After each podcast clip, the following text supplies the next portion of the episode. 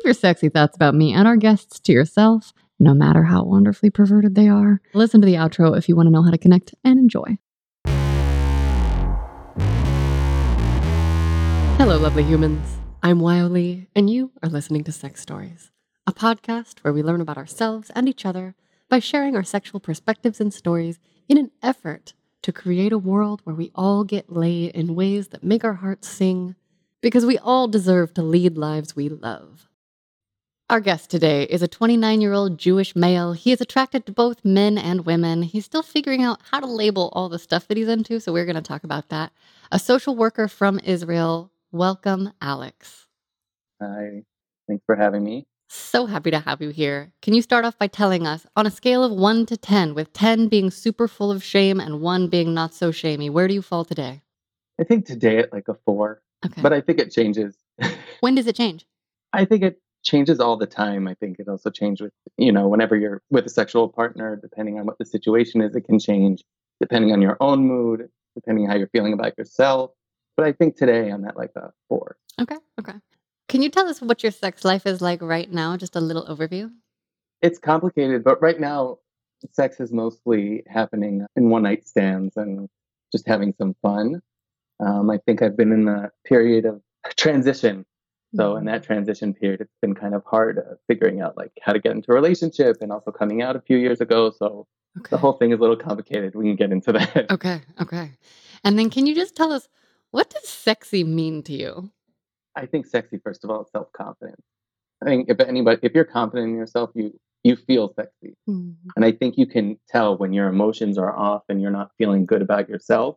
Emotionally, you're gonna look in the mirror and you're gonna see all those little things that are off. Oh, there's a little too much belly fat there, and I don't like the way that looks. And usually, when you're in a good mood and your emotional state is up, you're gonna look at yourself in the mirror and be like, okay, Yes. it's so true.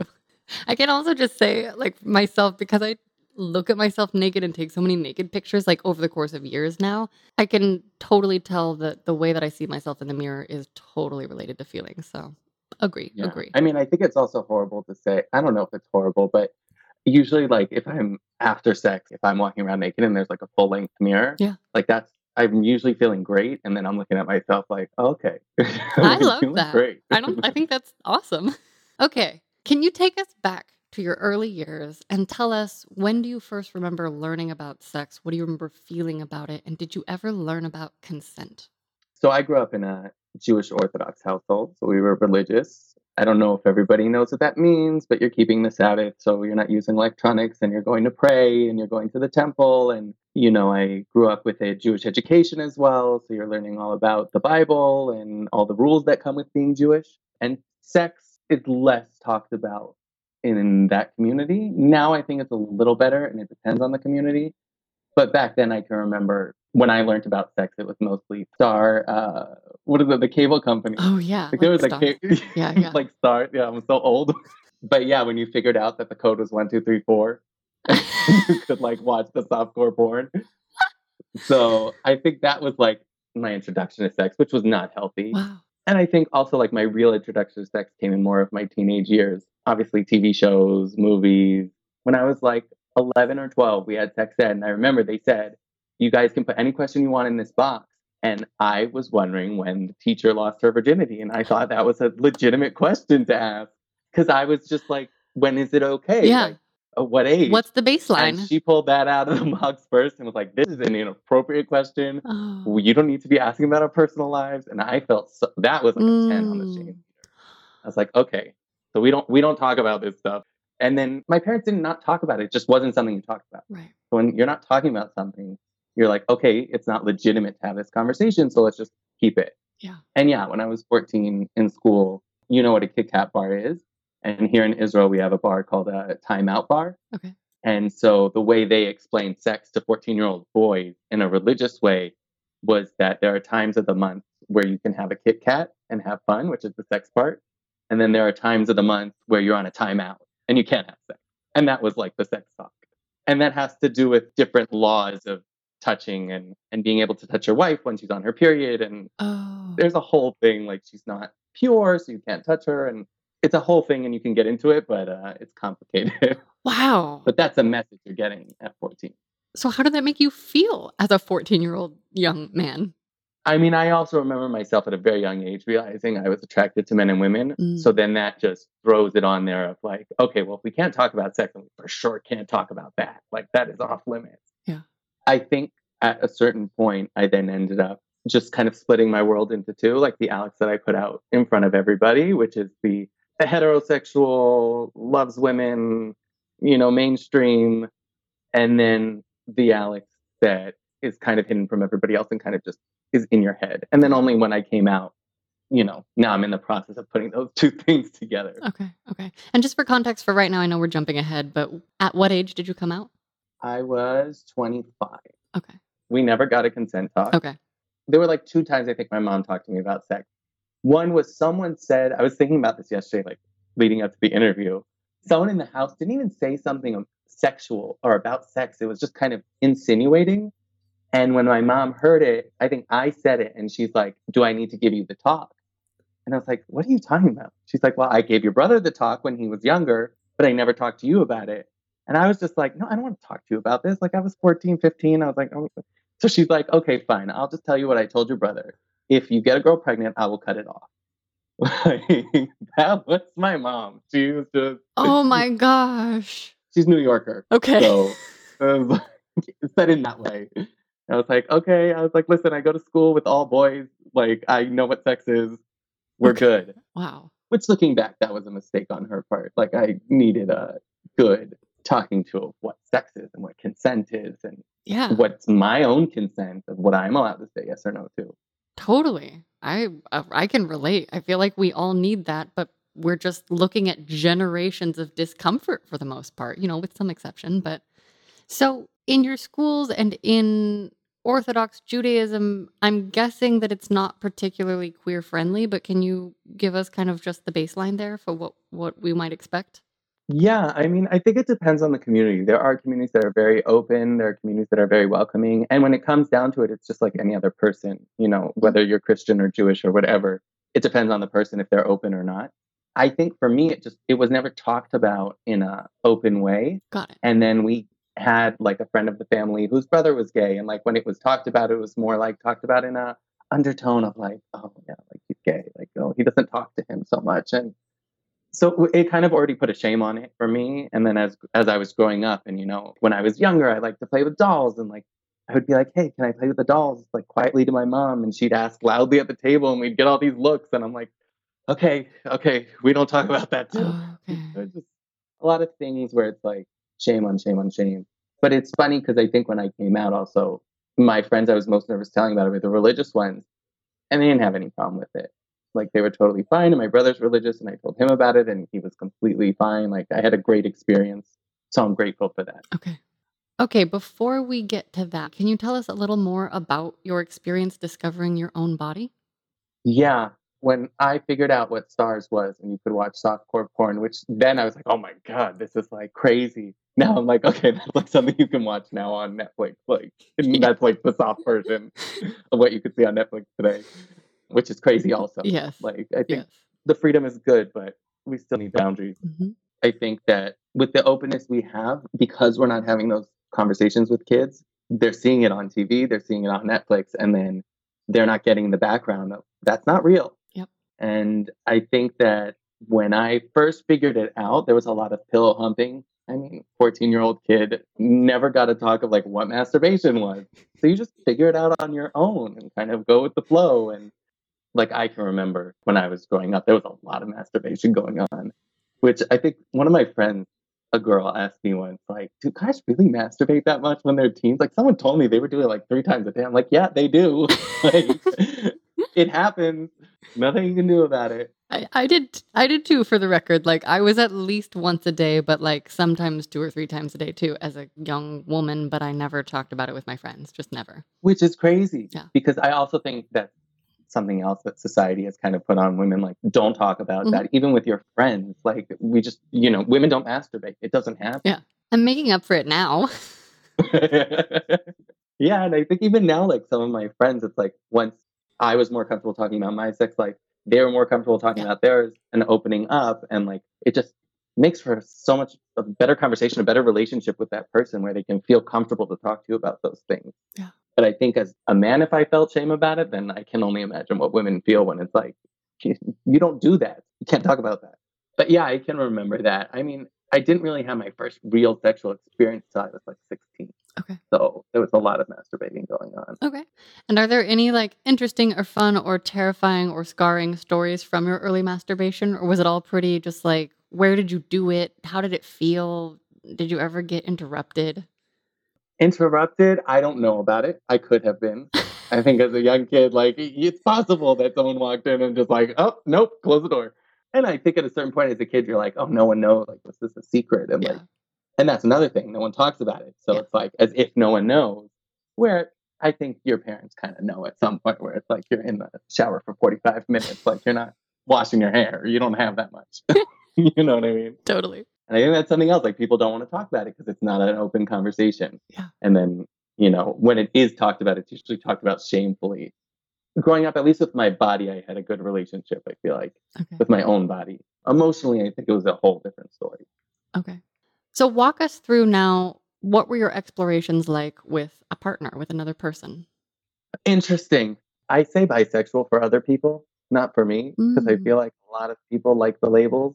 Like, oh, what are you? I'm Yeah. like, does it matter to you? Like, at one point, I just started saying to people, like, unless you're looking to fuck me, I don't think you really need to know what I like or don't like. Mm. It doesn't matter. Yeah. And in the end of the day, I remember myself as someone who'd be like, oh, what are they? And I'm like, eh, why? Like, why do I care?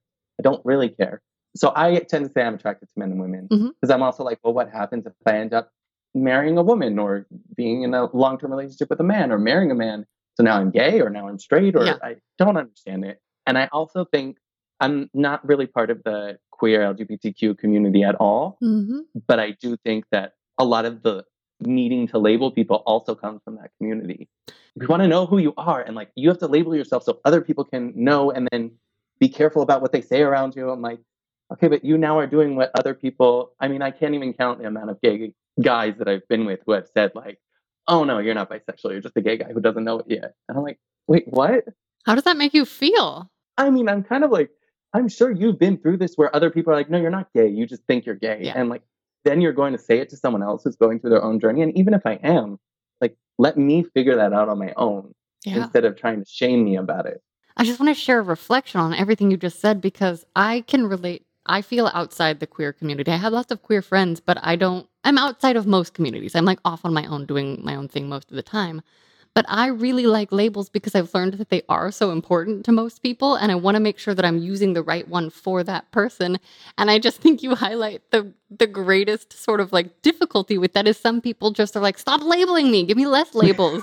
and I'm like, totally, totally. I, I hear that. You yeah. know? I think you can respect, I think that's what, what I've always said. You can respect somebody who wants to give themselves a certain label and you can use the label and you can have a good conversation. But then if I'm saying to you, I don't want you to Yeah. label me, then respect that as well. And I'm not saying don't label yourself. I'm just saying don't label me and we're all good. I also can't help but think about. I love what you said of like, if you're not gonna fuck me, it's not your business.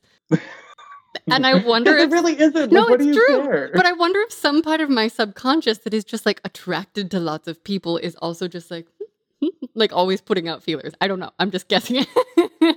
want to know because it might be in the future. I may want to fuck you. So I kind of need to know. Yeah. Yeah, but it was more of like people, you know, going behind your back and asking your Yeah. friend or asking your coworker. And it's like, unless you're looking to fuck me, like you don't need to be asking all these people because if I, and I was most of the time in the closet, you're opening a conversation I might not be ready to open. totally. So it's like that forethought of like, that might be an awkward conversation for me after when someone's like, hey, someone asked, like, are you? And it's like, well, right now I'm lying about it. So that's not really a conversation I want to have. Oh man. Okay. So you already knew before you ever were involved with another human being physically, like you already knew that you were attracted to both men and women. I wouldn't say new. No. I Okay. think that's a hard word because I think it was more of of this feelings of okay, there's something going on. There's some boy that I'm attracted to, but then I'm also attracted to this girl, and then it not being acceptable in my community or me feeling. I Mhm. think it, that's more of it. Me feeling it wasn't acceptable just because I think I've seen so many stories on TV and movies about it not being acceptable and people not accepting, and then you just understand that okay, people aren't going to accept, so never talk about it. And I think that I was kind of in this space of like, I don't really know what it is, and just had this whole conversation for 15 years in my head of, am I attracted to men? Am I not? Am I attracted to women? Am I gay? Am I straight? Am I bisexual? I didn't even know that was a thing for a while. Yeah, like same. that you could be. Same. Like till I was about 24, I was like, I have to choose. Like at some point, I'm gonna have to decide. Like, am I coming out as gay to my parents and then going down that path, or am I gonna be straight and just go down that path? And then I think when I started having sexual experiences, it became more complicated. Okay. It became an even more intense conversation in my head because you have an experience with a woman, you're like, wow, I enjoyed that and I had fun and I was attracted to her and I got an erection and that was a fun thing and I came, that was even more fun. and then you have those in the same experiences with a man and you're like, well, that was fun and Yeah. I came and had the erection. And you're like, wait, what? What is going on? Like, am I? Am I not? Am I faking it? Like, am I faking it to myself? It, yeah, it gets confusing. That sounds really confusing. Can you rewind a little bit for us and fill in before you started having these amazing experiences? Like, what were your early explorations? What was your formative stuff physically with partners? I mean, I think just as kids, like everybody explores and, you know, like, oh, a kiss here and uh, show me yours, I'll show you mine kind of thing. And like innocent things that kids do. I think it was actually in high school. I think it was 15 and it wasn't a good experience. A teacher, I don't even know how to say it because you say either assaulted, but it wasn't really an assault. And like, mm. I think that's also part of it, like labeling what happened to you and trying to figure it out. But knowing that you were 15, there wasn't consent and you didn't want it to happen. But there was a teacher that was like one of the most loved teachers in school. And he kind of connected to all the kids. And now looking back, like you can see predatory behavior, especially after learning social work and learning about it, of like, he would have like poker nights at the school with 15 year olds and, you're and give them Mm. beer. And you're like, now I'm like, uh, that wasn't okay. Yeah. And I knew that. I didn't go to any of those nights. But like even one time he offered everybody to come to his house. And I think now looking back, like you can kind of see how he was kind of like getting ready. And I think part of it was me being so confused. Like you can see that weakness in people. And I think he saw the weakness and took advantage. And it's awkward talking about it because I think it never like it gets to the point where you're like, I just want you to know, like I wasn't raped. hmm But then again, the emotional damage that was done, even though it didn't get Yeah. so far, was catastrophic. Yeah.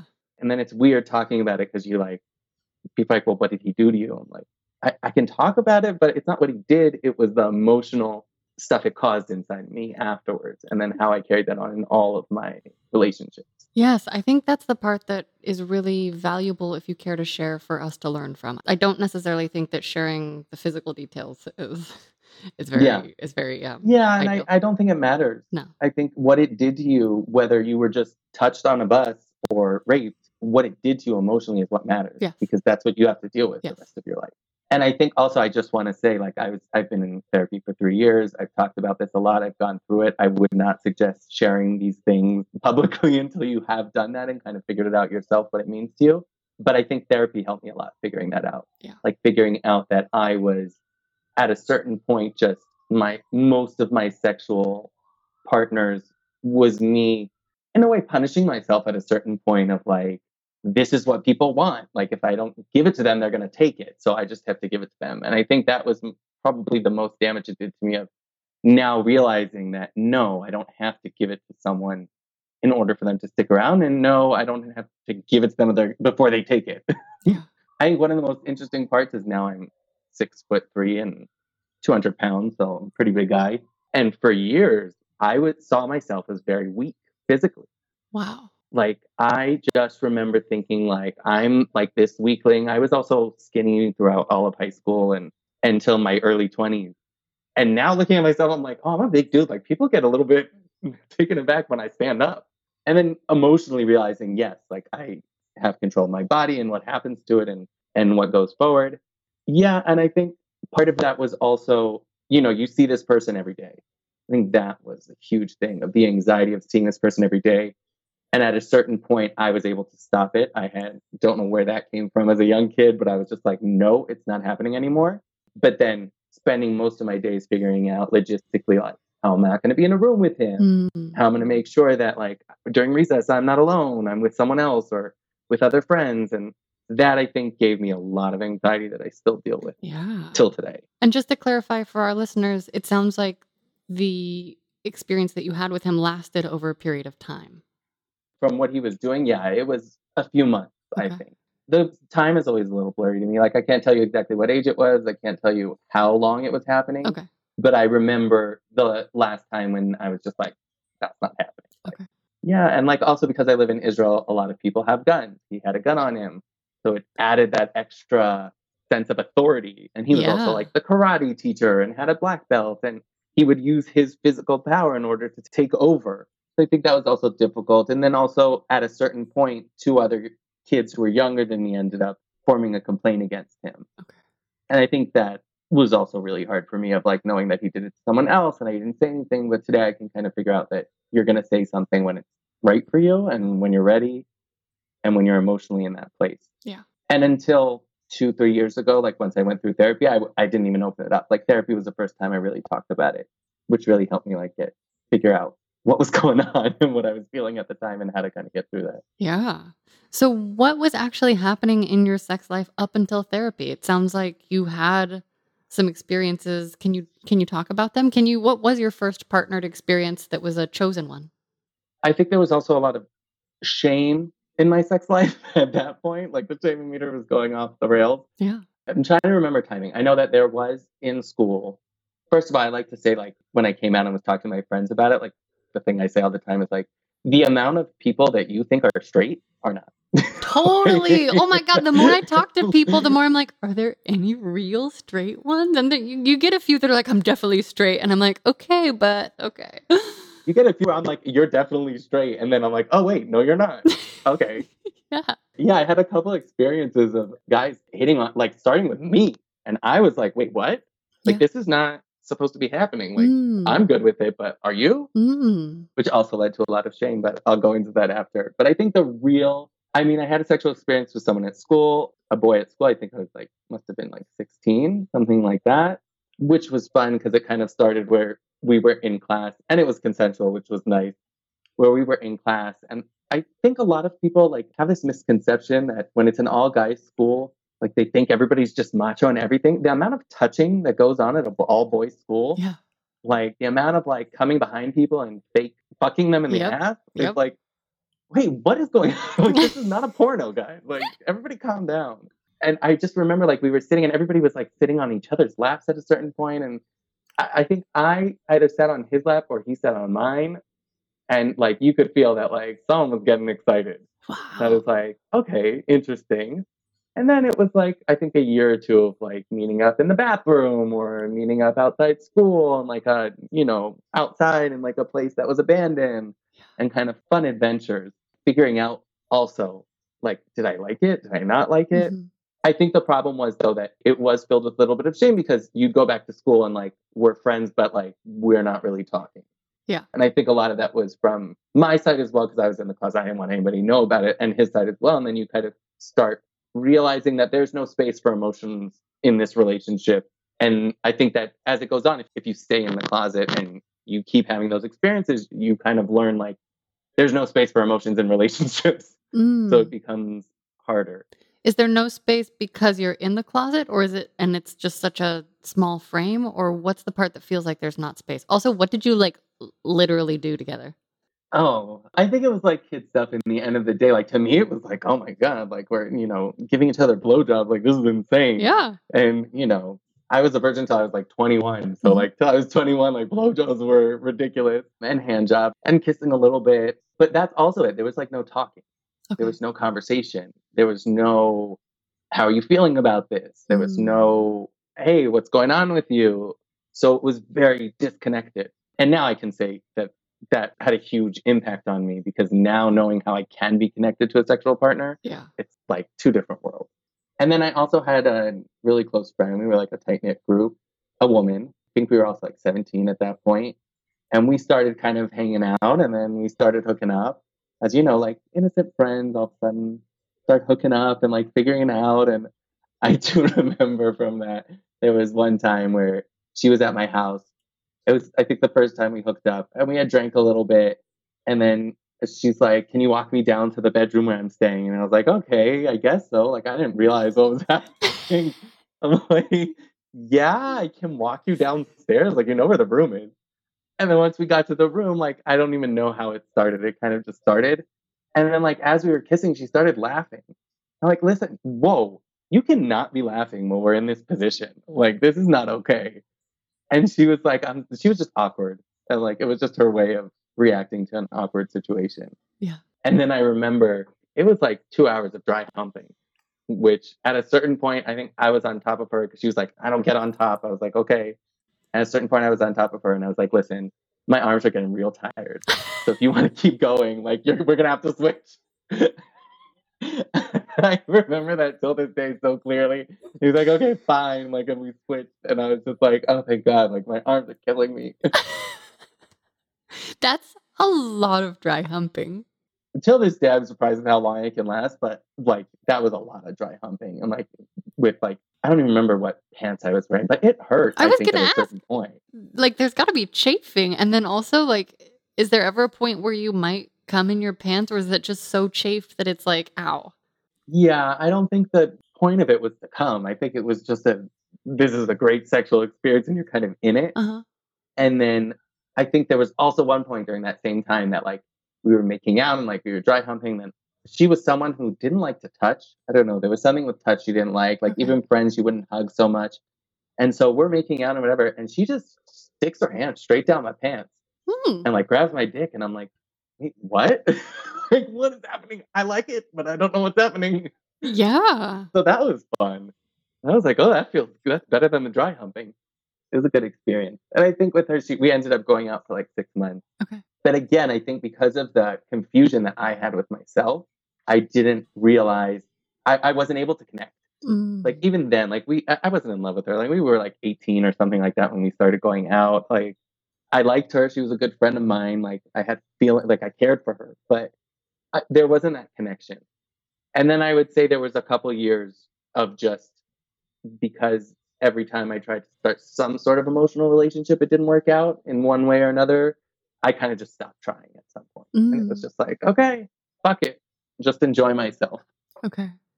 And at some point, that led you to like, sounds like losing your virginity as you describe it. How did you define that, by the way, at 21? losing my well i was also religious hmm. until about 21 like once i went everybody has to go in the army in israel. So once i went in the army which is a whole like different world which was amazing kind of sexually to figure to kind of be in the army and figure it out. But when i was 21 i was in the army and i stopped being religious. And i mean i have a really good friend and she had a really good friend who was british and who was in Israel for a year or something like that. And she had a birthday, and we all decided to go out. So we go out and we're drinking, and we drank a lot. And then another friend comes, and they're closing the bar. It's like one o'clock in the morning at this point. So she's like, "I'm gonna buy a bottle," and like we're all gonna go back to my hotel room. Great, we're all drunk, so we're like, "Yeah, that's gonna happen." So we all go back to the hotel room, and like there again, I think I'm very till this day like I don't understand when people are into me or not into me or attracted to me or not Yeah. It's so hard It's to so hard. understand. And I'm just like, I don't think anyone's attracted to me. I know when I'm attracted to someone else. Mhm. And so we go back to the hotel room. We go into the room, and it's literally like a room and like a bathroom. Like there's not a lot of space there. And so we end up like having fun and whatever. And like our other friend that, that ended up coming with us was like, I didn't drink anything, so I'm gonna drink, but I'm not drinking alone. I'm like, no problem, I'll drink with you. Now mind it, I'm already like fucking out of this world drunk. And it's a bottle of vodka, and I'm like, yeah, I'll do shots with you. So I'm really, really drunk. I mean, I was aware of my surroundings and everything. Until this day, I, I do have a question about the consent that was going on there, but I was in a right mind to be able to consent. And I went to the bathroom and I come out to go out of the bathroom, and she's just standing at the door and just like pushes me back in the bathroom. And I'm like, oh, we're doing this? Oh. Yeah. So we start making out or whatever. I end up putting her on the sink. We break a glass shelf that was on Oh no. and I'm like, oh shit. And luckily, it's not my hotel room. Now, you have to remember, one of my really good friends, till this day, we're very good friends, is in the other room with one of her good friends, like sitting on the bed, Yeah. listening to all of this. so, like, I'm sitting on the toilet. She decides to get on. There was no condom. I still hadn't had that talk. Like, I didn't know what was happening. yeah. Like, I wasn't sure. Like, it didn't even come into my head. I was just like, this is great. Like, this feels good. We end up having sex. I don't remember. It didn't, like, it kind of just happened. And then it didn't really, it stopped at some point and we mm-hmm. went back into the room and we ended up sleeping all together in the bed. And the next day, like, we still have a picture of going to like this cafe in the morning and another friend joined us and like none of us talking about it and all of us feeling in shame because like this girl doesn't realize that we were all just in like a room and we had sex and we're all hungover and we all slept together in a bed. And then I remember that day I called my friend and I was like, oh my God, like I can't believe last night. And she's like, by the way, I heard everything. I'm like, what do you mean? She's like, you were moaning. Like, I heard you lose your virginity. And I was like, what? No, please don't tell me. And she's like, yeah, I heard everything. Like, well, we have that. Okay, so it sounds like you at the time was very embarrassed. Is you now still feel the same way? Because there's a little voice in my head that thinks, "Oh, that's so sweet." But it was not sweet. okay, I mean, listen, I kind of live my life without having regret. yeah, Like, I don't regret it. You know, maybe that was something that I don't have the fondest memory of, but it made me who I am today. It's part of my journey, so I'm not going to regret it. I think that was one thing that I look back on as like, I'll always remember it. hmm It was a great story, and she was a sweet girl, and it was a good time. And, you know, yeah, it could have happened differently, but it didn't. totally. So now I'm going to go back and start going over it and feeling it. But yeah, obviously, it's still kind of like I, she brings it up once in a while. Like when someone new comes into the picture and we're talking, she's like, "Oh, we've been friends." Uh, you know, one of us will be like, "We've been friends for so long." She's like, "Yeah, I was there when he lost his virginity." like, why do you have to bring that up all the time? Oh man, I mean, it is a good story. Okay, so were you like unlocked at that point, or how long was it? Were you in the military at that point, or is that when you went to the military after that? I was like in the middle of being in the military. Okay, I mean, I wasn't unlocked at all. I think Okay. there was still a lot of shame around sex. It was still something we didn't talk about. I think because of my own demons of the sexual assault and not knowing how to deal with that. And then also just trying to figure out my identity and figuring out do I like guys? Do I like girls? Like, what is going on? There was just a lot of drinking going on, like a mm-hmm. regular 19, 20 year old drinks and 22. And then there was also a lot of like trials and errors of like, I would go out. And at that point, I had a lot of confidence. Like, I don't know what it was, but I was young. I looked good. I was like, I'm, I'm good. Like, I can get girls. Like, I'm, I can do it. And also, I had a lot of friends around me who were like, you know, straight guys. Like, we have to go fuck girls. Like, that's what we do. And I'm like, okay, let's do it. And so there was this one girl one time that I took back to my friend's apartment and we were making out and she was very attractive. And at some point it, it led to like, oh, fingering. And this was right before I lost my virginity. And I was thinking in my head, and this is what sex education can do for people and why it's so important. Well, I like in order to get something wet, like I use shampoo or conditioner, like it'll work for her. It doesn't. I figured that out as like a 19 year old kid. And she was like, it burns. I was like, Oh, get in the no. shower. Like, let's watch. Oh, it was so embarrassing. I felt so bad. And I was just like, oh, this is horrible. But like, I didn't have any sex education. Like, no Yeah. one was talking about it. yeah. To me, it was like, it works for me, it'll work for her. And even if you had had sex education, I didn't learn about any sort of lube or how to actually make things wet in sex ed. And the first couple times I had sex, well, no, my virginity night was good. The second time I had sex, looking back, I'm like, I was not wet. That was the problem. That was why it felt so bad. I just didn't know for some reason. I think I got lucky also because just out of my personality, like I'm a giver, like I like Mhm. to be able to have give someone enjoyment before I get my own enjoyment. I also think being a guy, like it's just so much easier for me, especially when I'm with women. Of like, yeah, I can come into set like Yeah. someone be like, like, are you almost there? And I'm like, I'm always almost there. like, don't ask that question. like, you just let me know when you're ready, and like, it's done.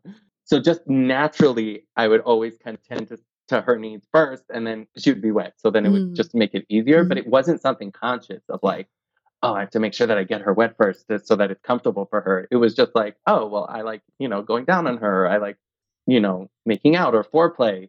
So that's something I'm into. That's I'm into foreplay. I think foreplay is amazing if you do it right. Go ahead and say more. One, I think when someone can like find your spot, like that's like heaven. Okay. Like when you're with someone and like they naturally just go to that place that gives you those chills. Like mine is on my like right behind my ear on my neck. Mm. And when someone finds that spot, you're just like, stop.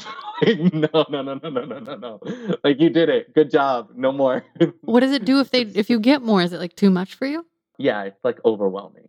Like that spot, Oh. like if someone can stick on that sticks on that spot for a little too long, it's just like an overwhelming feeling in my body of like, okay, you need to stop right now because like I'm not Mm. no. And it's not even like I'm gonna come. It's just like ecstasy in your body of like that feels so good. Yeah. So I think when you can get to that place, and I think you can get to that place with, you know, a one night stand, but when you know someone and you know their body, then I think it's even better. The foreplay becomes better and it just becomes more fluid and they know what you like and what you don't like. And I think now maybe that I've had more sexual partners that have lasted more than once, Mhm, mhm. I've realized like that's a huge part of it that makes it so much better. Yeah. Oh And my you're able to like What are some of the other spots on your body? Like perhaps in your genital region? Like what feels the best down there?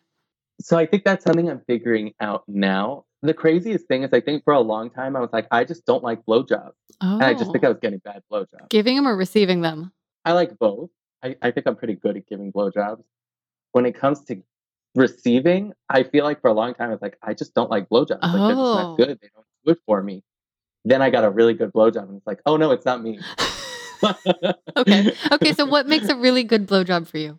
First of all, if you're circumcised, there are different areas of the something you also never are told. You kind of have to figure it out. Like there are different areas of the penis that are more fragile and like you should not be touching. And then there are more areas that you're like, yeah, you need to touch that more. Mm-hmm. I think like if someone has the right handwork during a blowjob, like that does all it, that's everything. What's your favorite kind of handwork? Is it like up and down, sideways? Like what's your version of a right? First of all, it's got to be wet. Let's start with wet. that. Okay. Okay.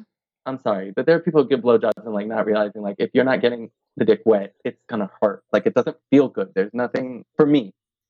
Other people might like it. I do know. Like I had sexual partners who like it dry, and I'm like, okay, that gets close. Really? Uh, for me, the hardest Yeah. part is the like in between. Like if it's fully dry, like maybe there's smooth touching that's good. But when it's like, if I don't have enough wetness in my mouth, like I know like the, the like sticky wet is the worst. Like where it's like kind of a little bit wet, but then it but it's not like slippery. That's the worst in my Oh, no, opinion. slippery's the best. Slippery's the best. And then if you can get it slippery at first, like just with your mouth, and then get the hand going, then you're golden. Fuck yeah. But I think I think everybody has their own kind of like this is how I like my blowjobs, and Yeah. I think there's also people who are like this is how I like giving my blowjob. Like I don't like you shoving your dick down my throat. Like Yeah. I'm good. I got this. Yeah. I don't need your help. If, if I don't ask for it, like I don't need it. Which I think in the past I wasn't comfortable saying. Now I'm very comfortable being like I don't like that. Don't do it. Mm. Like it took me a huge journey to get to that point where I can just be like, no, like. I, I got it. Don't need your help. I'm like, I'll stop it at a certain point. If like if you keep going and you keep trying this, like it's not happening. Yeah. Which is funny because I think with women it's the opposite of like if I'm going down on a girl and then she starts moving her hips, it's like enjoyable. Oh yeah. Interesting. Which that's like the first question I get from everyone when I say I'm bisexual or I'm attracted to men and women, like, what do you like more? not how it works. Not how it works. Who did you like more? The last person you had sex with or the next person you're gonna have sex Right. with? Like it's not a real question. Like next.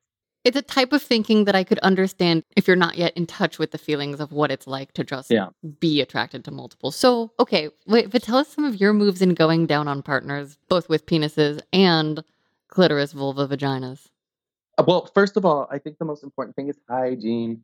You gotta be clean. Yeah. Like I think a lot of people forget that. That like if it smells weird, like I'm not going down on you. It's not happening. How do you communicate that to someone?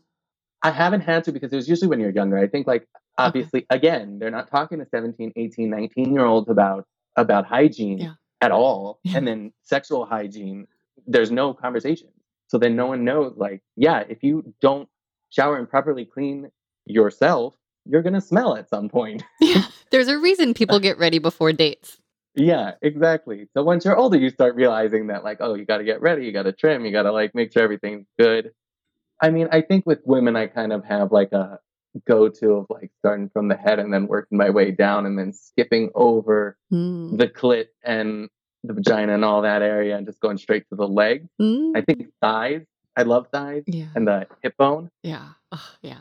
If someone has a good hip bone that like comes out like that, will drive me crazy. And then I want to bite it. Mm. I'm like, it's funny because I think a lot of people don't ever have that experience. And I've had a couple people, like men and women, that I've been in, and they're like, "Wait, what?" Like they have that reaction that. of just like the hip thrust of like, "Oh, Yeah. that's interesting." I like that fun thing to do. And then I think it's kind of listening to your partner, Mhm. like to their body and how it moves, and think listening to yourself also, like what you like, or if it's not going well, or if you're not into it, then you can stop. Like, Yeah. No one's forcing you to keep going. Like at a certain point, you're able to say to someone, like, I mean, I don't. Uh, if you have to say it, I think your chemistry's off. What do you if you have to say anything? What do you mean? No, I think if you have to say, like, if you're going down on someone and you're kind of like you're done, let's move to the next level, or like this was fine, but like I'm not so into it. If you have to say like, hey, I'm not into this, like let's move on to the next thing, then your chemistry's off. Like I've had partners where the chemistry is good Mm. and they realize and you realize and then you're able to move on to the next thing. I think you should for sure be talking. But there are certain things that if you have to say them, then it kind of like the the sexiness goes away. Yeah, so actually, I would love to hear more about that because I am a person like I went from being super silent to now like erring on the side of too much communication. It scares people away. and I'm trying to find kind of the implicitness through talking to other people because I can't figure out when to do stuff sometimes. And I'm not necessarily with a new person, I do tend to sort of like check in with them, you know, through exploring their body and checking in. But there definitely have been moments where I'm with a partner that I know I like them and I know that I'm like into them, but on a certain day, a certain part of my body doesn't feel good. And so I've had to be like, please switch, please move, you know, like but something that's what I'm different. saying. I think even if you're into them, like when you get that chemistry, hmm you know. First of all, I think that communication wise, yes, you need to say when something's not comfortable for you. And I think my example was more of if I'm doing something Mm, and I feel uncomfortable with it, then I don't necessarily have to communicate if there's good chemistry. That person will realize like I'm kind of done with this right now and I can stop and they'll they won't be like trying to shove my head down. Yeah. You know what I mean? got it. But I think that yes, if someone's doing something to you that you don't like, you have to communicate. Like I think that my most frustrating thing when I'm with a woman is the lack of communication. Obviously, it's a societal thing of teaching women not to communicate, not to talk about their needs, especially when you're talking about sex.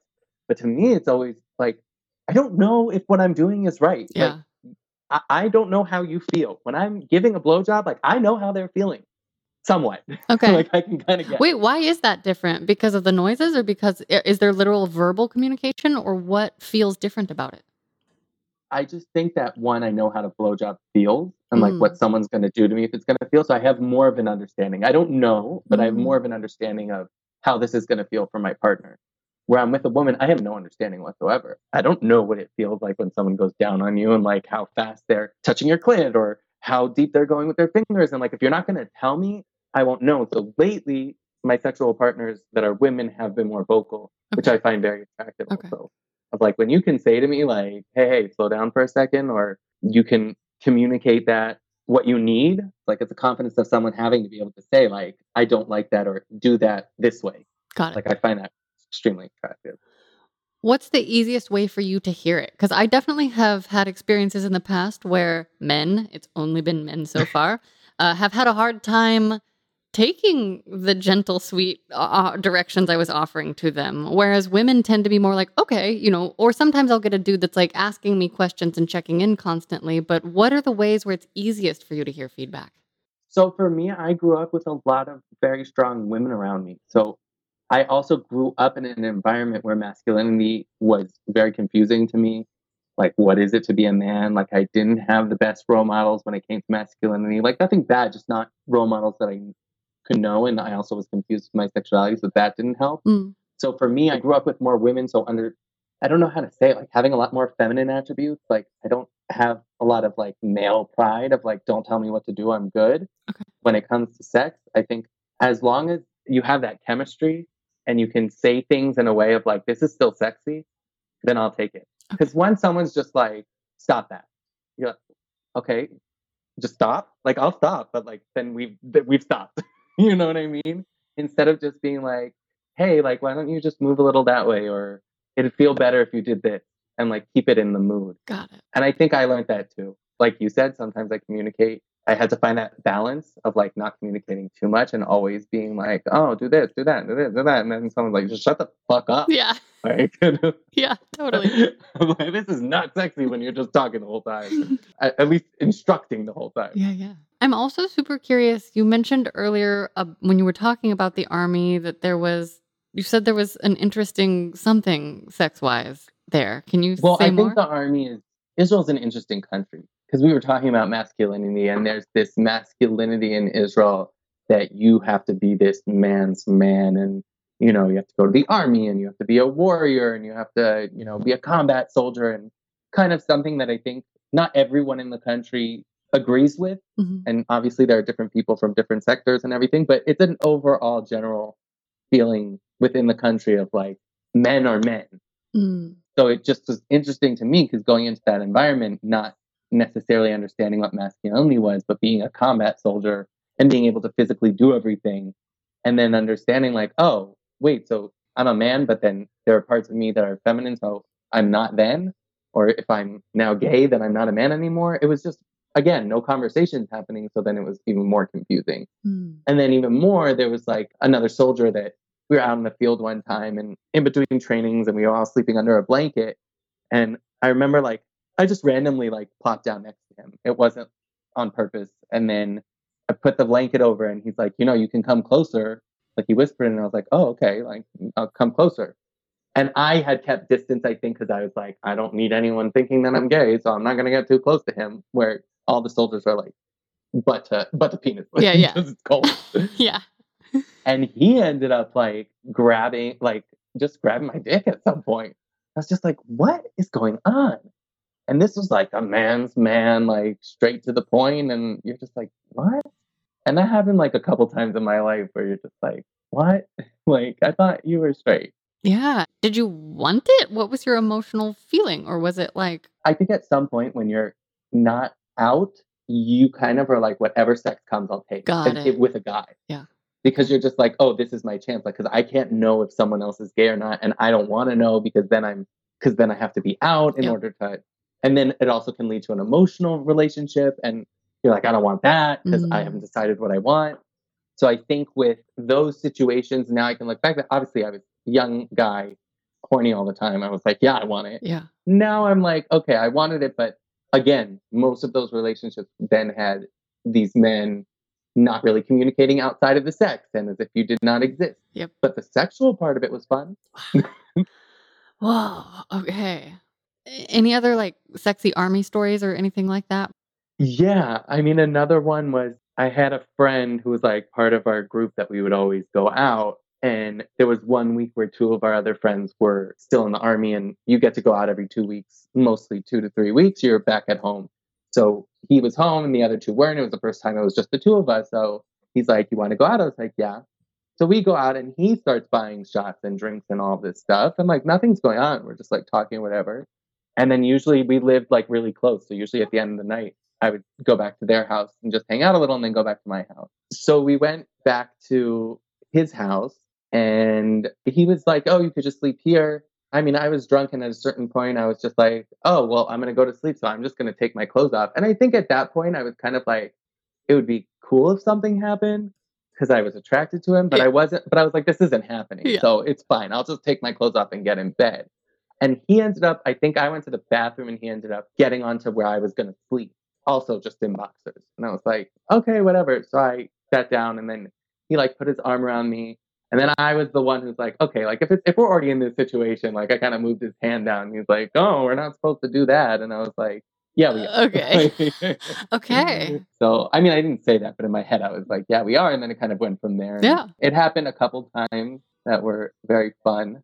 I think that was the first time I tried anal receiving. Okay. Did not like it. Okay. Really? Like, uh, it kind of turned me off from anal at all.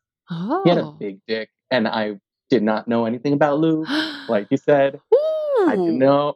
I was drunk, so it was nice, but it went right in. And I was like, nope. I was like, out.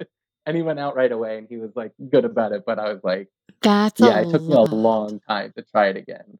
So you've tried it again. Yeah. What What's your current status?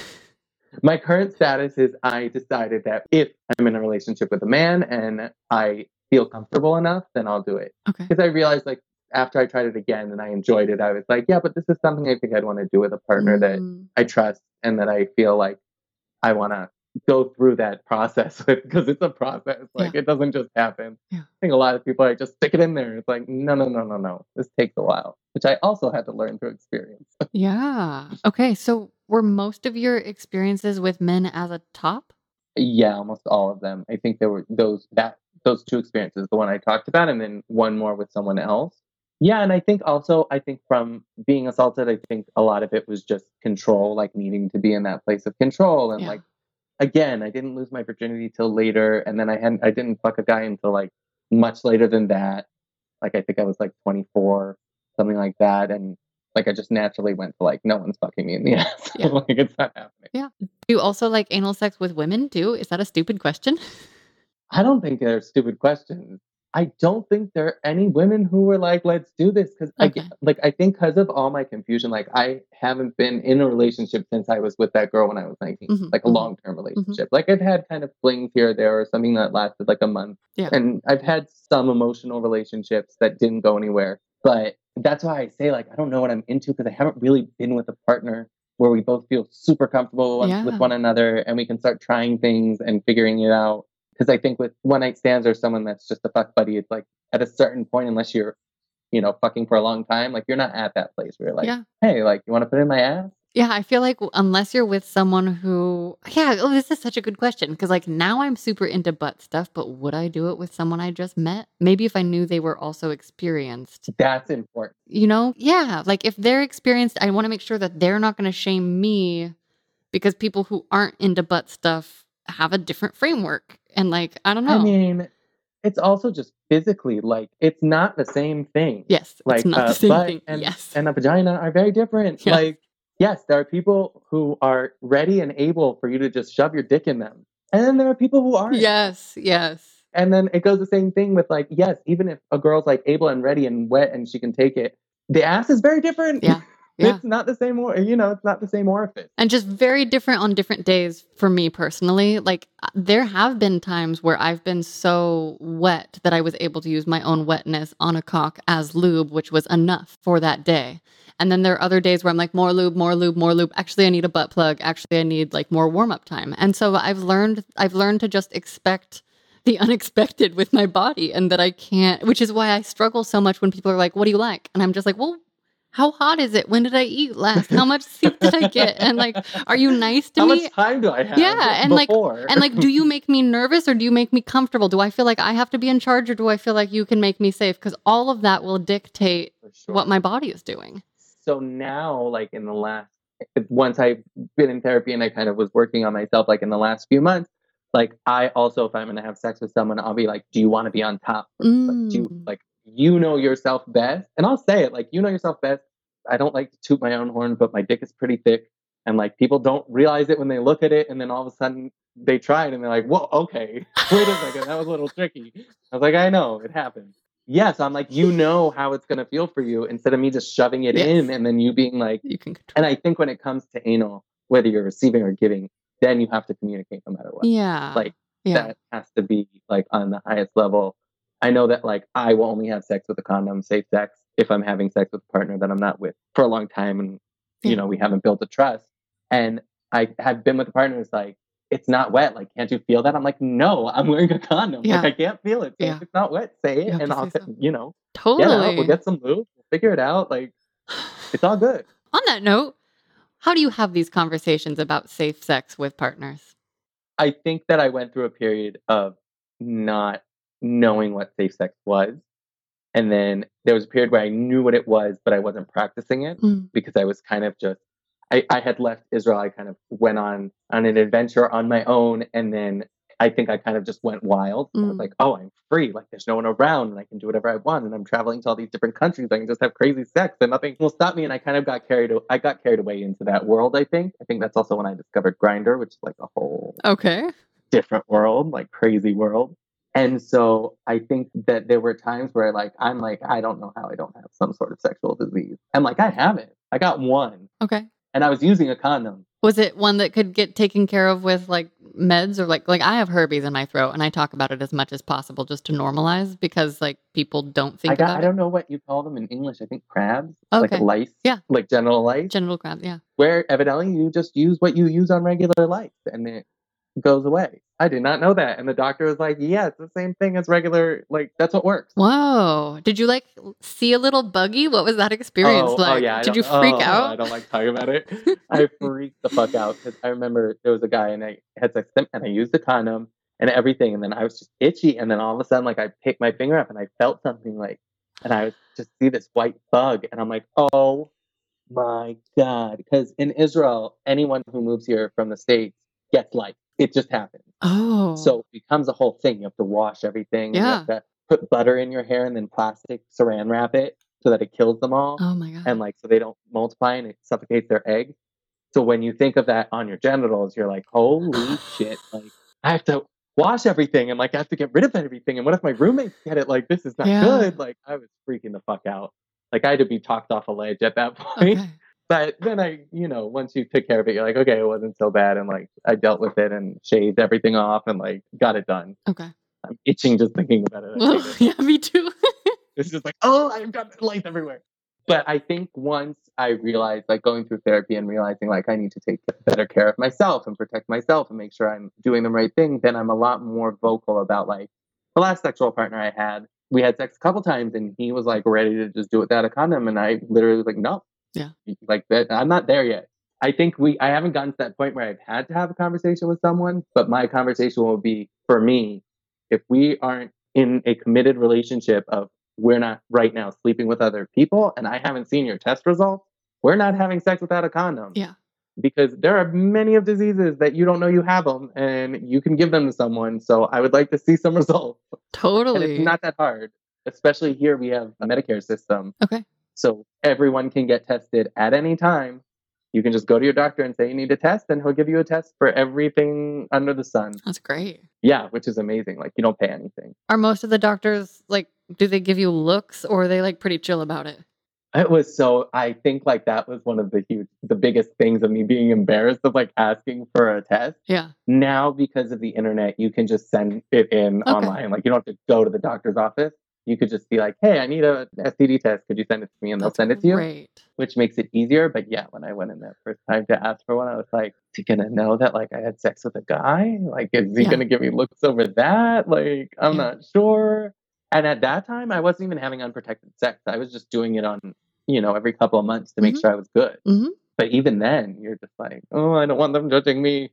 I even felt that way the first time that I went to the clinic after having like a lot of anal sex and they were like, "Do you need an anal swab?" and I was like, "Yes." Like and I just and I just yeah, like and it's like oh, I actually like fucking love anal sex, but I felt just shy even talking to the person who's a receptionist and that's their job and they were perfectly lovely, but I was just like, you know, exposed to this Yeah, early patterning of like, "Oh, I'm supposed to be embarrassed about this" or something. Or like, "What if they judge yeah. And? I think the best thing about your podcast is that conversation you try to have about talking about sex. I think I, at one of my jobs, was working with young people with special needs. And I remember we were like, I was like, let's do sex ed. Like, no one's doing sex ed for them. Yeah. And someone saying, like, why do they need sex ed? I'm like, because they're humans and they have fu- functioning bodies. Yep. And a lot of them cognitively might not understand what's going on. So they need it even more Yeah. because they even more need to understand what consent is and what's okay and not okay. And if no one's talking to them about it, then we're not talking to anybody about it, and then it's just going to be a huge mess. Oh my god. And I think when we started doing sex ed, because we were a private organization, we got to kind of decide how we wanted to do it, Mhm. and we were all about positivity. Most sex ed, especially in Israel, is don't let someone touch you, don't do this, don't do that, and it's just like, okay, so what can they do? Like you're not teaching someone how to communicate. You're just telling them, don't let anybody touch you, don't let anybody go near you, and you'll be fine. like yeah. lock yourself in a room. Yeah, which is not what our animal bodies say to us, too. Like nobody ever says like, "Hey, you might get these feelings and they might make you do stupid shit." So like, here's what you should like aim for and here's what you should know, like here's how your brain's going to malfunction when you're like full of horniness. and I mean, we even talked about body acceptance. It's a, like Mm. no one is. I think more and more people are doing it, but talking to teens about like what is body acceptance? Like everybody's seeing, you know, on Instagram and Facebook and all these things. And there are studies now talking about how like social media is influencing people's self esteem Yep. and like how they look at themselves. So then why aren't you then going into a classroom and saying, hey, like, how do you look at yourself? Like, talk about it a little bit. Yeah. Let me know what you think about yourself so I can let you know if that's a healthy thought, if that's something that, or being able to just say everybody thinks that about themselves at Yeah. some point or another. That doesn't mean you're broken. It doesn't mean there's something wrong with you. It's okay that you don't like your body right now. And you don't have to change it. You can accept it at some point or not. Yeah. But I think that just in general, when we're not talking about sex in a positive way and what you're allowed to say, especially when you're talking about consent, like, oh, no means no. Great. So then what is someone not saying no, but feeling uncomfortable mean? That I can keep going because they didn't say no? Yeah. And then on the other side of it, for men as well, like she's not communicating, that doesn't, you know, then it's, I don't want to say it's not your fault, but sometimes it's like if no one's telling you not to do something, then how are you supposed to know not to do it? And I think that gray area is so hard. tricky gray areas too where what I encounter a lot is I'll be like, it seems like this is happening. Is that accurate? And people be like, no. And I'll be like, are you sure? And it comes down to this really tricky spot where I'm like, I'm looking at their animal body, I'm hearing the way that they're saying the words, but what they're actually saying to me is opposite. So do I dismiss their personal agency and the words they just spoke out of their mouth? Or do I like trust the animal body feeling that is so clear that even though they're saying yes, their body is saying no, what do I do? And that's why I am so obsessed with talking to everybody about their personal experiences because that is the part that I don't know how to solve. Because obviously, we're taught that we should respect people's agency, whether it's a yes or a no. But also, so many of us are caught in confused shame smooshes that it's like, you can't make assumptions. You can't just assume that you know what they need. And I've had so many dudes be like, "I know what you need," and I'm like, "No, you're not. You you're not listening." And this is now the sixth time I've told you, and I'm gone. You know, and, and now I've learned to not wait six times. um, but it's just tricky. But I think also what comes along with that is that nobody then wants to talk about it. Because I've had those Yes. situations happen where to me, I maybe it's just my personality and who I am, but when someone tells me no, it means no. And Mhm. maybe it's just my experiences and being assaulted, knowing that I would never want to put someone in a position where they feel uncomfortable. Mm-hmm. But I've had situations where I've been in with a sexual partner, whether it was drinking or whatever, and then I was with a close friend actually once, and we had gone away together, and then we got drunk one night, and we ended up having sex, and we woke up, and there were literally like condoms all over the room, and like both of us couldn't really remember what happened, and it was a good like four months before I got the person. I was like, I have to ask her, like, Yeah. what was that experience for you? Because I don't want you to feel like I did something or I know I can't remember what happened, but I want to make sure like you know that if something happened there that wasn't okay with you, like I understand that. Mm-hmm. And not to blame anyone or say, you know, you did this or you did that, but just for both of us. And we had a great conversation where I was just like, Do you remember anything? And she's like, No, not really. Like I remember bits and pieces. I was like, Me too. I was like, Were you okay with what happened? He said, Yeah, like I was fine with what happened. Like both of us were really drunk and it happened. yeah. And again, I think people, when they don't feel comfortable talking Yeah. about sex, they don't feel comfortable having those conversations. Yes. And sometimes that's all it takes. Yep. A conversation to know, like, I know that something wasn't comfortable for you in that situation. I know you weren't able to say it then. Maybe you could say it to me now so I can understand. It's not that I did something to you, it's just how you felt and me acknowledging your feelings. When I can yeah. acknowledge your feelings, it just gives you the emotional capacity to then talk about it more. And to your next partner, you might say, listen, no, this Yeah. is not comfortable for me. I don't want to do this. Which it's just sad to me that those conversations aren't happening with teens, especially like when people get to that age of sexual awareness, to nip it in the bud before it starts, to be able to talk about sex in a healthy way and get them already on that rail, then you won't have as much of these kids Yeah. getting to their 1920s having unhealthy sexual relationships and then trying to figure out in their 20s of where did I go wrong and then how do I get back on track and how do I deal with the emotional damage that was done. Yeah. And as I hear you talk and I put myself into that situation, if I just project, I just think about a weird situation like that where I'm like, do not know the social protocol, don't know what to do. I'm kind of in freeze mode about it. Just having the partner check in with me would be enough care for me if I was like just in confusion zone about it to be like, oh, I do feel better about it. now than I did if it had just been this totally silent thing that was never spoken about again because it's that silence that makes me feel like, oh, I did a bad and wrong and shame. Yeah. That's the shame. We don't we don't talk about it. Yeah. I think once you start talking, I mean that's kind of what drew me to social work of being able to say like there are things that you can talk about and having those conversations with people and making them feel like no one's judging you here just open up about what it is you feel and like and we'll talk about it and we'll see if we can help you in any way or you can help yourself just get to a better place. Yeah. Is there anything else to say about Grindr or possibly sexting or nudes or porn or anything like that? Oh, Grindr. That uh I first found it when I was in a different country. Like I don't know why, but thank God I did not know about Grindr when I was like 19 or 18. that would have been horrible. Like knowing that, like, oh, I can find someone who's two feet away from me and have sex with them, like the same in 10 minutes. Like, oh, as an 18 year old, that sounds great and fun. Yeah. And like now I'm like, wait a second.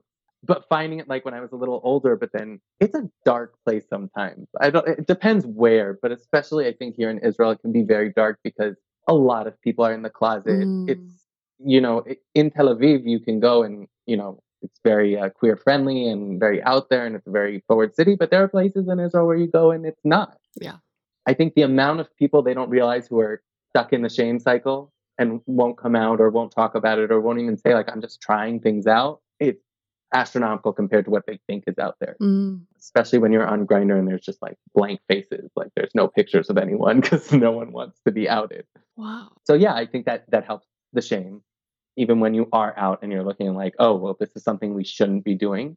I think that it can get very unhealthy when you're in that space of like, I'm just trying to figure out what I want, so I'm just gonna have sex with as many people as I can to figure out if this is what I want. Mm. Is that something you did? Yeah, that was something I was doing Oh, when. I was in uh, Europe, like traveling. I think it was, uh, oh, this is easy. This is something I can try to figure out if this is what I want. But then I didn't have that emotional work behind it of making sure I was doing it in a healthy way. Mm. And I think even now, you know, there are ebbs and flows. And like I was saying, that shame cycle of going up and down of like, oh, what I did was like, that shameful? Like, did I want to do that? Is that healthy for me? And I think through therapy, I now can have those conversations with myself Mm. and talking about communication, self communication, and being able to have those conversations of like, am I lying to myself and thinking that was healthy when that really wasn't healthy for me? Is one of the greatest things you can do. What's your definition of healthy? Like when you check in with yourself, how do you decide what lines up as healthy? I'm still figuring that out. Okay. It's like one of those sneaky binary words that I'm like, oh, am I punishing myself or am I taking care of myself with this word? You know?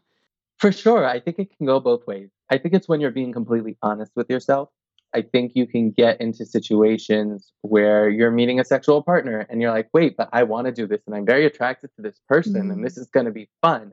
But then not saying to yourself, okay, but this person's going to come, we're going to have sex for 10 minutes, they're going to leave and I'm going to feel like shit. Mm. And then you're lying to yourself. Now, I think that it can be healthy if you're saying, well, I'm going to have a 10 minute quickie with this person. I know they're going to leave. I know it's going to be a little hard for me, but I'm really horny right now and I want sex. Got That can be healthy because you know what you want, you know the ramifications of what's going to happen, and you're able to deal with it emotionally. Yeah. And also, that's the thing where you are emotionally. I think that's the healthy part of it. Like, if you're having sex with anyone and you're not in a healthy emotional state, and that's where the need to have sex is coming from, that's not great. yeah. And I think a lot of us, the conversation about what's healthy and what's not is not really talked about.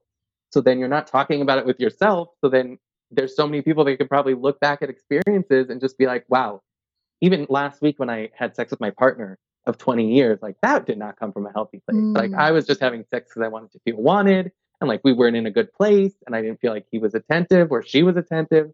And even then realizing like, oh, that wasn't healthy for me. Mm. And I think that once you can have that conversation and be honest with yourself, then you can figure out like, okay, I'm going to have sex with my partner. I'm not feeling good right now. We should talk about it first. And then if I'm still feeling like I want to have sex with them, then we'll have sex when I feel like I'm gonna, it's coming from a good place.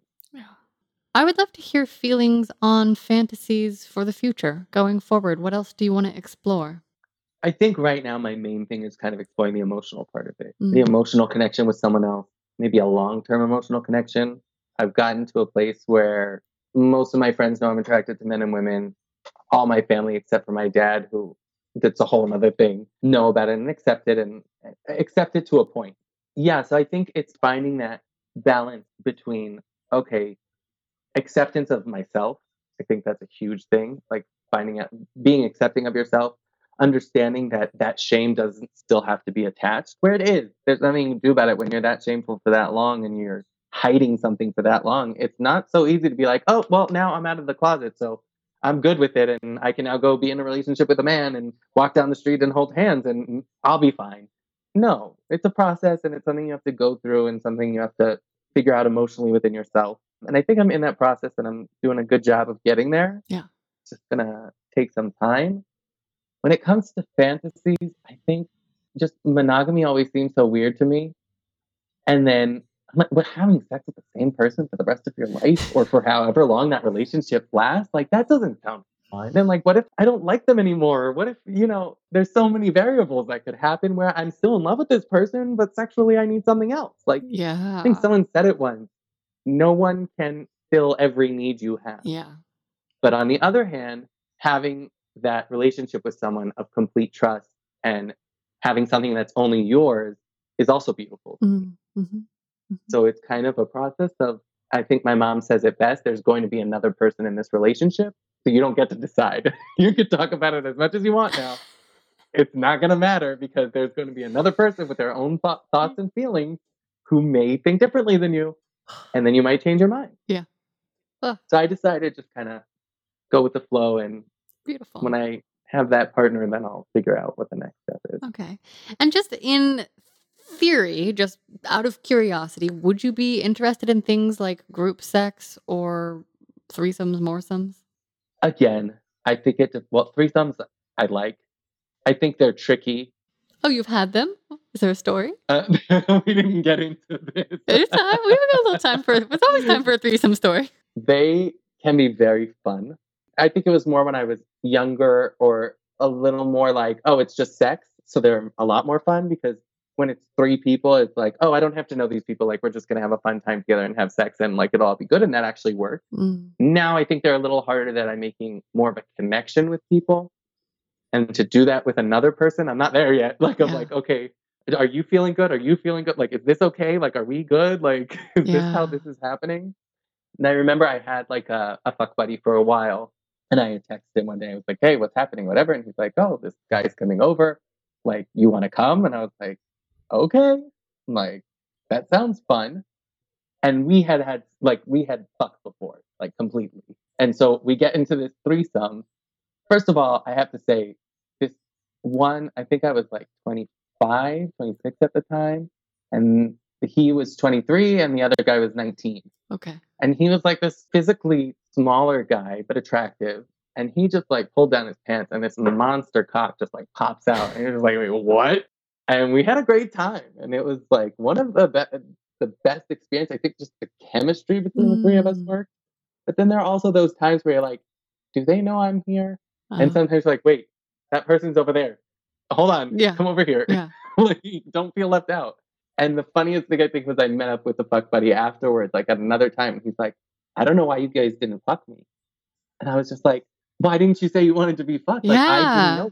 Like we've been together. I fucked you, but I did not know you'd be comfortable with both of us fucking you. So I didn't even want to offer it because I didn't want you to feel like now you have to let him fuck you. Mm-hmm. So it was kind of like a whole thing.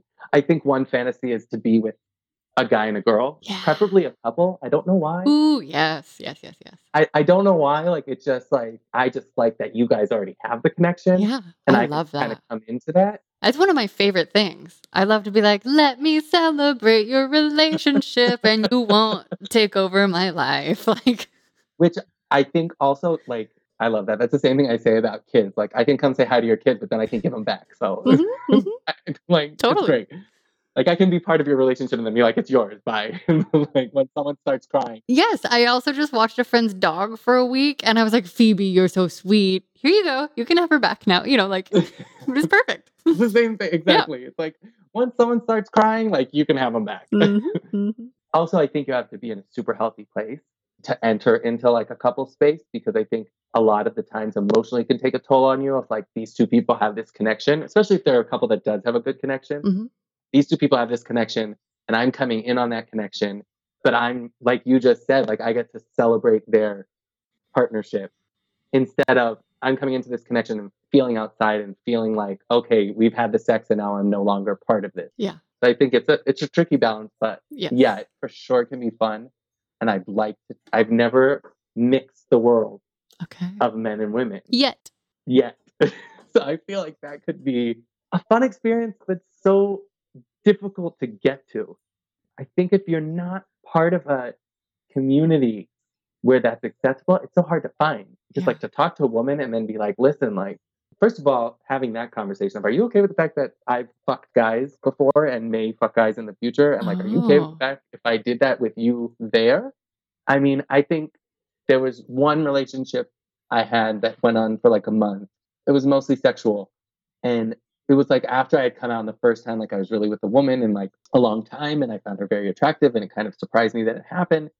And I remember being like, okay, I'm just going to tell her because like I have to tell her and like this conversation is not going to go well, but I get to tell her that I'm attracted to men and women. So I tell her and she goes, oh yeah, I'm bisexual too. I was like, oh. And then we just kept talking. I was That's like, wait, that wasn't a thing. Yes.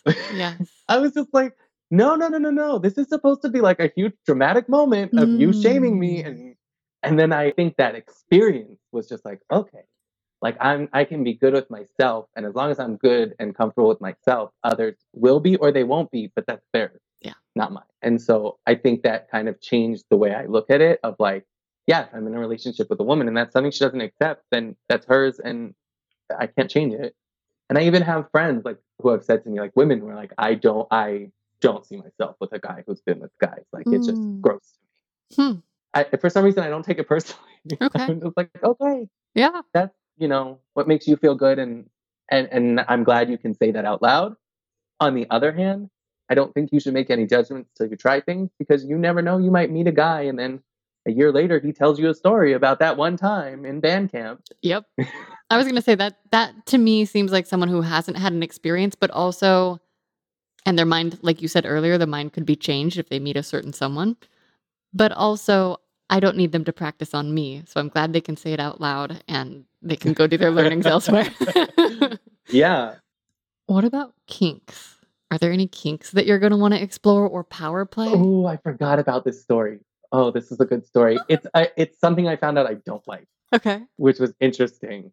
I am not a violent person. I don't know what it is. I just don't like violence. I don't like being violent. And I, I'm not talking about like violent aggr- aggressive. I'm talking about hitting someone or Mhm. and people enjoying it con- Mhm. with consent. Mhm. There's this one guy I hooked up with, and he wanted me to spank him, and he was very communicative and open about it. Of like, I like being spanked hard.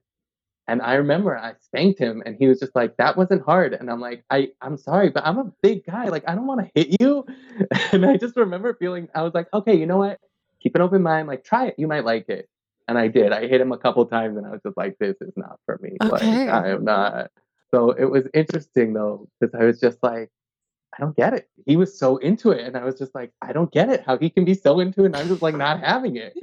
How did it make you feel? Like, what were the, it was just like a null, void, nothing? Or was it like a, It was "Ugh." interesting. Okay. it was like, uh, okay, this is interesting. Like he's enjoying it, so great. But like I not wanting to physically hit someone, so Yeah. like I don't think I'm gonna do this again. I was like, I'll do it for him, like, and I'm good and not uncomfortable, but it's just not me. Got it. I biting though, like not hurting someone, Mm-hmm. but like if if you got the right amount of biting, like the lower lip, Yeah. drives me crazy. I don't know. I'm I think I'm really. Like with the amount of sexual experiences I've had, I don't really think I'm that kinky. Okay. Sexting, nudes, and porn. Thoughts? porn, I think I like it when there's a story. I think I've found out, which a lot of porn doesn't have stories, so it's kind of like kind of like I think I like it when you can see like someone was enjoying themselves. Yeah. I think whenever someone's enjoying their work, you like it. You like watching, but Totally. totally. I think especially in porn, like if you can see like, oh, this person at least faked it very good, Yeah. and looks like they're enjoying themselves, it gets you off more. Nudes, I've sent nudes. I think Grindr, everybody sends nudes. It's Okay. kind of a thing. I don't know. It's tricky. I think sometimes I'm like, uh, I don't know if I want that out there, and then sometimes I'm just like, who's going and posting my nudes everywhere? Like, Mhm. eh, I don't think that's a thing that people want to do. like, I don't see me being that important that someone's going to be like, oh, we got to take a picture of it, like put it up on the internet. And I think I, I don't do it so much. Like it's very rarely that I'll send some like a full nude picture with my face in it. Okay. If I'm sending a nude, I'm not sending with my face just to be a little more on the safe side. Mhm. It's a tricky area. It's always nice to get nudes. When they're good nudes. I think a lot of people take pictures of themselves and you're like, mm, you should not be sending that picture. like, it's not flattering. Okay, so it's like a flattering angle. Yeah, because like I just want from dudes, I usually get pictures where I'm just like, I can see your dirty laundry and your crumpled papers and your dirty bathroom floor and your socks. Like, try harder. You know, it makes it, and that's what it is. It's not like, oh, your cock looks fine, but like, I need you to send this to me so that I feel enticed. And if you just look lazy, well, then I'm going to make assumptions about how you are in bed. Yeah, and I also think like there's just angles and close enough and like too close and too far. Yeah. That you can get on those pictures, and sometimes you'll get them and just be like, I don't even know what I'm looking at. Like, I don't. Mm. What angle is this from? Like, I can't even tell what your body looks like. I also think some of the weird angles do come from the fact that people are horny when they are taking them, and so they're just not paying attention to some to, to all the angles. Sometimes, like I've definitely gotten somewhere. I'm like, this is so blurry that okay, okay, I know what's happening here. Exactly. But I think that's also something else. Because like when you're sending a nude, I know as a guy, like if you're sending your dick, like you're looking at that picture and being like, which is even worse when they have dirty laundry in the background. Because you're like, I know you spent like three minutes looking at that picture to make sure your dick looked big enough. I think a lot of people, I've gotten enough now because I also like receive them from people who send them to me for artwork. And I've gotten enough where I'm like, oh, some people's brains must not pick up these details. Like they're focused on what they're focused on and just everything else is in the background. And like, I've also given some friends some advice and like pointed those things out. And they're like, oh my gosh, I didn't even notice. So I try to give the leeway, but also I notice the laundry. Okay. If you could go back in time and give younger you a piece of sex advice, what age or ages would you pick and what would you say? I think I would pick 16, 17. But I think I would just say like you need to appreciate yourself more hmm. and you're worth more. Meaning I think now I just had the experience of being with a sexual partner that I wanted to have a little more. And now I'm able to say, listen, I went through a process. I know what I want and I'm not settling for less. So if I do want more, I'm gonna say it. If I don't, then I then I'll just enjoy the time. But being able to tell myself like you're worth more. You're worth the extra effort that someone would have to take to get to know you than you just being like, oh, there's sex, I'll take it. Mm. Do you have a sex question for me? So we talked a little bit about having those open conversations. Do you find like in regular life, not in your podcast, when you're having those conversations with people, do you find you're able to be just as open as you are when you're talking on your podcast in a certain framework?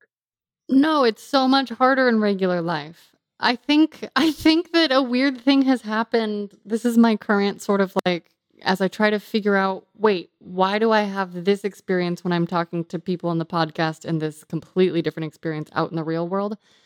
I think there's something about most of the people I'm talking to now, most guests have listened to the episode so they know what to expect from me. I think people in the regular world have a lot of shame or judgment baggage that when I am as direct as I am sometimes or as socially inept, like truly, I am bad at reading social signals in real life. And when I say the word bad, what I actually mean is like I make mistakes about what people mean. I can't figure out the pace that they want to move at, particularly on dating apps. If I'm with a person in real life, I can kind of like calibrate to them more. But there's also this extra layer of I don't know. Dating app people seem extra confusing, and that's where I've met people mostly because I'm not out in the regular world yet. Like, I'm not doing activities in life that would like create a mixer situation. And I'm a lot more likely to accidentally make people upset or scare them away. Or the most recent experience I had, we had a fine exchange, and I was like, "Oh, I'm doing it. I'm do. I'm I'm talking about my desires. He's talking about his." He he asked what my schedule is like tomorrow. Like he says he's a dumb. We're both not looking for anything too too serious at the moment. And then he poofed away. But that at least is like kind of better than just someone getting mad because I asked a question that they invited. And so I think unfortunately I am more confused than ever because I now also have these layers of like you know, kind of like you were saying, like, oh, is someone gonna get mad at me or what, or like like shame me for like living this certain way? I have to like tell people that I have a podcast where I talk about all my personal details and also the personal details of whoever I'm encountering, but also like assure them that I'm a safe, loving, lovely person. And it's a different level of trust building. And I think, I don't know that I'm ever going to date just like a normal human being again. So, like, I'm hoping that kinky people get it. But even I'm learning there's like a lot more shame in certain kinky people than I than I had realized. There's a lot of like in the closet kink. And so no, I struggle super hard. and then I have shame about that because I'm like, what? I think also dating apps in general, like we've lost something of like you said, like being able to just understand the other person, like where their head's at. Because Yeah. it's the same thing. Like you have, I think one of my friends said it best. Like she's living in Tel Aviv, which is like a huge community, and there's a lot of people on the dating apps. And like she said, like no, there's like a game. Like you know that if you're talking to someone and after two dates they stop talking to you, it's because not because they didn't like you, not because they didn't have a good time or you didn't have a connection. It's because they found someone else and wanted to try to date them because there's just so many people out there Oh, they yeah. want to know like Yeah. oh how is that Yeah. and i'm like what normal people don't just disappear like Right. you can't be in a conversation and just leave And poof. it yeah. doesn't work Yeah. It's really bonkers. And I just, yeah, not being able to feel into a person in person is so hard for me because I think also there's so much more that, that I can connect to and, and all that. So dating apps are not my friend, but i mean and that also just happened to me because with that guy that i was talking about that i put down like what i wanted literally i was like so this is you know i don't i can't read you i don't really know what you're thinking Yeah. so let me know and I haven't heard from him Yeah. in like a week so i was Yeah. like Poof, you're gone great you could have just said no but thanks Yeah, trying to learn the social guessing games is probably the hardest thing that I'm doing. And they, you know, they keep changing. There are no rules, and everyone is just as confused. And there's a lot of shame, blame, and judgment culture, and like ghosting is fine. So I find it very confusing. I'm just going to keep trying to, you know, talk to people about sex, and maybe together we can all just like create a different culture. And I would like that because then, when, would be amazing because then I think I'd get laid more. Alex, thank you so much for being on the show. Thank you for having me. I had a great time.